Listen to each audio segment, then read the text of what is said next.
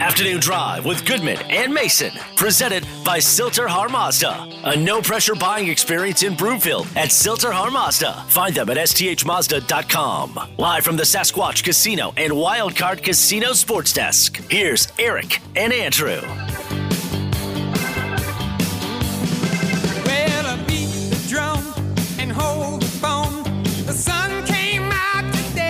Welcome back. Afternoon Drive. Goodman Mason. Watch us, milehighsports.com. You can reach us. Rocky Mountain Forest Products Twitter feed at Mace Denver at Eric Goodman. If you're looking for wholesale lumber to the public, go to rmfp.com. In the meantime, I want to tell you about my guy, Eric Cook at Farmers Insurance. I've worked with Eric for well over five years. He does my health insurance, my auto, my home. He's about to do my life insurance as well. I honestly trust him with everything, and you should as well. So many great things about working with Eric Cook and the Cook Insurance Group. They have over 70 years of experience, but what makes them special is they stay on everything. So every year they call you to make sure you have the type of coverage that you need. When the Marshall fires happened, a lot of people didn't have the right coverage. Why? Because insurance agents, they take you for granted. They want to collect their commission check. They don't check in every year. And a lot of people wound up not being covered the way they should have been. If Eric Cook covered every single person with the Marshall fires, they would have been fully covered. That's why you want to work with him and his staff. They're going to ask you the right questions to get you the right policy. Call today 303 790 8089. 303 790 8089. Time now for the buzz. The Buzz is presented by Eric Cook at Farmers Insurance. The Cook Insurance Group, focused on people, not policies. Call today at 303 790 8089. That's 303 790 8089. All right, let's go out to the hotline. I want to bring in our friend Jeff Huson, longtime Major League Baseball player. Of course, he's one of the voices of the Rockies on AT&T Sportsnet. How are you, Huey? I'm doing great. Just got back from Arizona late last night and home for a couple days before opening day on Friday. When you played, I'm sure opening day was a very big deal. By game 110, you were probably thinking I can need a I probably need a break. But opening day for baseball players is a big thing. Is it a big deal for broadcasters as well? Yeah, I think so. I mean, not as big as when I was playing and you knew you made the team and you got all those perks and everything like that. But it is still a special day. It, it holds a special meaning for me because baseball has been in my blood. This is my what 37th year in professional baseball, 17 covering the Rockies. So it still is so much fun. I, I honestly, two days away, I already got my suit, my tie, my my shirt all ironed. Everything's ready to go. You only have one? With just one suit, I just rotated it every day. Oh, that's what I thought. If you, if you only own one suit, I would recommend you ask for a raise. I've got more than that, but I have the one picked out for Friday, all ready to go. All right. So you've been a part and cover of and have covered opening days probably in many different places. Why is Colorado's opening day special compared to others around baseball? Well, I think uh, a lot of it has to do what happens outside the ballpark as well, um, and, and all the area and all the bars right there. Uh, I mean, yeah, Wrigley Field has all that too, and that's pretty special. Uh, I, I I guess it's just the ambiance of being there, the flyover. I like the way they uh, put the purple line right in front of uh, Blake there, or twentieth. Um, no, actually Blake. So it, it's really cool that they do all that. But I just like when I when I'm walking in or when I get there in the ballpark. I'll probably get there uh, on Friday around uh, nine forty-five, ten o'clock. It, the place it's already jumping. It's like a national holiday, and I think every opening day should be a national holiday. We are talking with uh, Jeff Huson. You can listen to him and watch him with our good friend Drew Goodman on uh, AT&T Sportsnet. Of course, he does the games with Ryan Spilborghs and Cory Sullivan as well. And I'm, I am missing, oh gosh, and she is so stinking good. Uh, Jenny? Jenny Cavnar, my bad. I don't know why I always think Alana Rizzo. She was great too. With that, when you played, the Rockies were already in existence. So when you were playing, if somebody would have told you in 1993 that in 2022 the strength of the Rockies would be their starting pitching, how hard would you have laughed? Well, it would have probably been a, a pretty good chuckle to start with for sure because that's uh you know, it's never really been synonymous. They've had a few years here and there, but with this group, the way they've really come up through the minor leagues together. And and I kind of throw Germán into that too because he came over as a pup in that trade. Um, so I, I look at all these guys. They they are veteran guys now, but they're still in their mid to late twenties, which is a, right where you want to be. Um, so they all have that individual fire in different ways, but um, th- th- that's going to determine a lot of how this season goes for the Rockies. Just like every club, you need that starting pitching to kind of set the tone, and then the offense has to do their thing. But it's going to be the guys on the hill that really um, help define what this season's about. Where does this rotation for you stack up compared with other recent Rockies rotations? Better, worse, about the same? Or even historically, or even historically. Well, I think historically, overall, uh, I think it's probably at the top. I do look at that rotation in 07 with Francis Cook, but you remember, like uh, Franklin Morales came in a little bit. Yeah. You had Ubaldo, so um, you know those guys all came together. That was that was a really nice run because you only used I think it was eight different starting pitchers that year. Um, but I think the first at least the first four guys in the rotation. Uh, we'll see how Chad Kuhl plays out here, but at least the first four guys in the in the rotation, you feel like when they go out there, you've really got a chance to win that night because that's how players look at it too. They look at it like, okay, how does my guy stack up against their guy? And for the most part, you can say, all right, I'll I'll I'll take my chances here. You and I have had this conversation on the phone, and I do not, for the life of me, understand Rockies fans who are bashing the signing of Kris Bryant. I only see it as a positive. Granted, the, Rockies maybe bid against themselves, maybe. But at the end of the day, if he performs specifically at Coors Field and does what maybe he did four or five years ago, and he's always been a pretty good power hitter anyway, it's going to be a terrific signing. You said you just got back from Arizona. With his presence in the clubhouse, an MVP award winner, a guy who has won a World Series, how much of it all has it affected the atmosphere in that locker room? Well, don't forget too. He also wanted to come here. You know, okay, I'll get granted. You know, maybe the money was better. I don't know, but I just look at what he's done in that locker room with everybody else. I, I watch him every day during batting practice, and that's really kind of where you feel like, does this guy have it? Does he belong? Do the guys gravitate to him?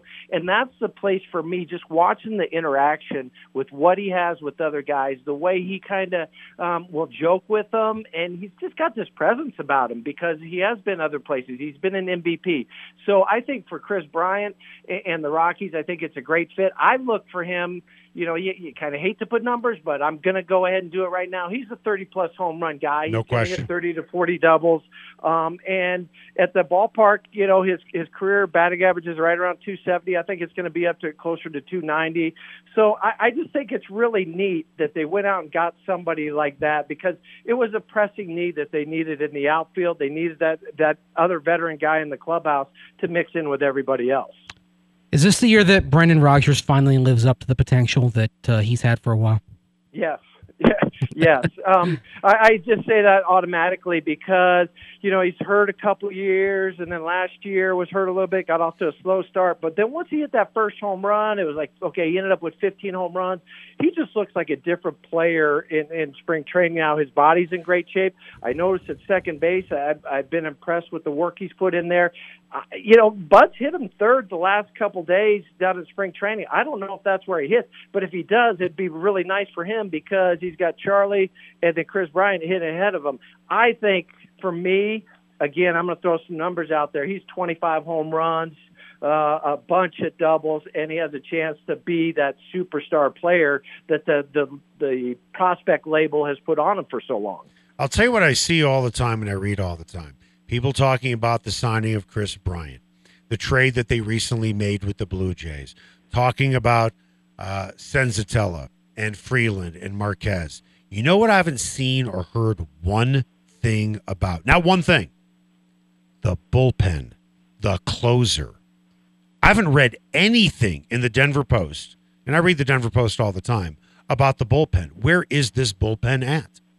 Well, I think that's the one key right now that Bud really hasn't determined who's the closer is going to be. Is, Is it that gonna be- okay? Is that okay as a former player? You go into I- the opener and you don't know who your guy is? Well, yes and no. I do think there has to be a closer designated because it's sometimes it's really hard when you go closer by committee because if that phone rings, talking to pitchers and, and as a position player too, you got to have confidence and you know who's coming in and is going to be able to close out the game.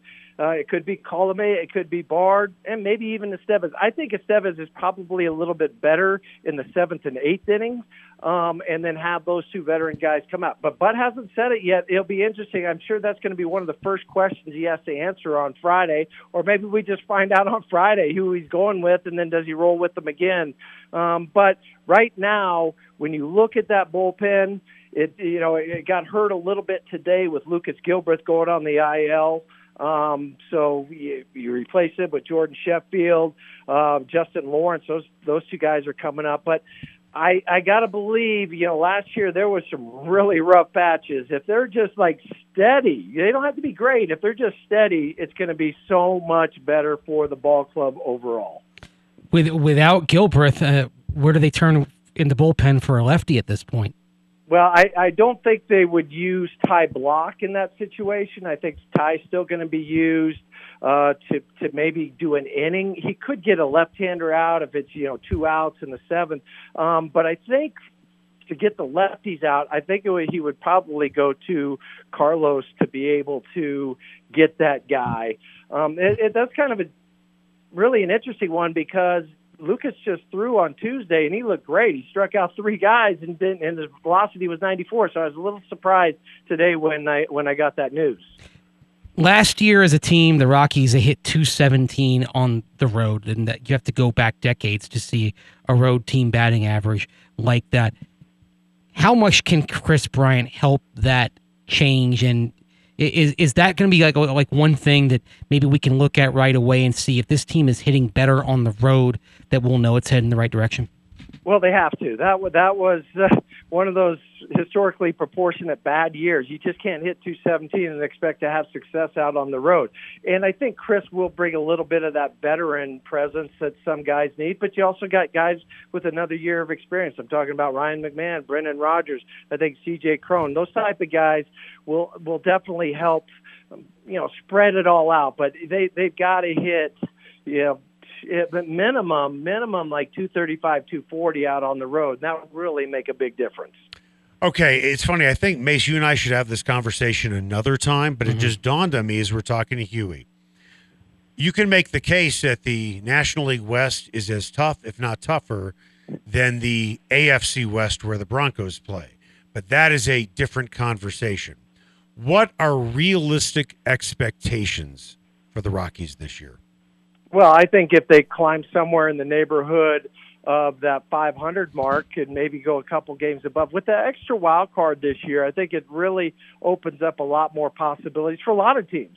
And when you when you look at it, the players are thinking the same thing. They're going, "Great, this is another opportunity." You're right, though. I mean, with the with the Dodgers, with the Padres, I, I, the Giants, I don't think will be quite as good as they were last year, um, just because they lost a couple starting pitchers, and and that really hurts them. But it, it's going to be tough.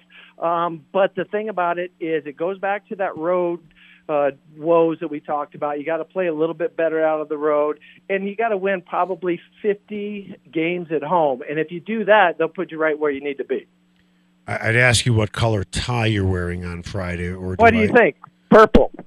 And is it is it just a monochromatic purple, black Well- suit, white white shirt? Don't don't you know, don't tell me I'll- that you're gonna. I have to wait to see. Come on, give me a break. no, it's a purple shirt with a nice gray suit, nice purple tie, a little gray in the purple in, in the tie. You know, I'm tying it all together now. Doing Is- the best I can. well, who, well, who does that? You or your wife? My wife. That's on, what. I. That's what, that's what I figured. I, I, I, I need the. You remember Granimals for kids? That's kind of the way I'm at, especially when we go on the road now. I, uh, my, my wife is like, okay, pick out all my suits. Does this go with that? And So- then I just lay it in my suitcase like that. So on Friday you have the dinosaur outfit, the purple Yes. dinosaur outfit, Yes. right? Right? Are your you are your boxers going to match? Uh, my socks might. I won't go as far as my boxers. Do you own purple socks? Uh, a couple pair. You're a good man. Jeff Yes, I Huson, hey, thanks for your time as always. We look forward to uh, listening to you and Drew and the rest of the crew on AT&T Sportsnet on Friday. Enjoy opening day. All right, fellas. Always a pleasure. See you, Huey. Coming up after the break, Russell Wilson. He's going to be in the ballpark. He's throwing out the first pitch against the Dodgers. Remember, he used to be a ball player, so he certainly knows how to throw the ball. Yep. So, question for you and Danny coming up after the break. If you could throw out the first pitch, do an opening day coin flip for an NFL game, drop a ceremonial first puck at an NHL game, or do the half court shot like Rocky, what would you choose? That's next. I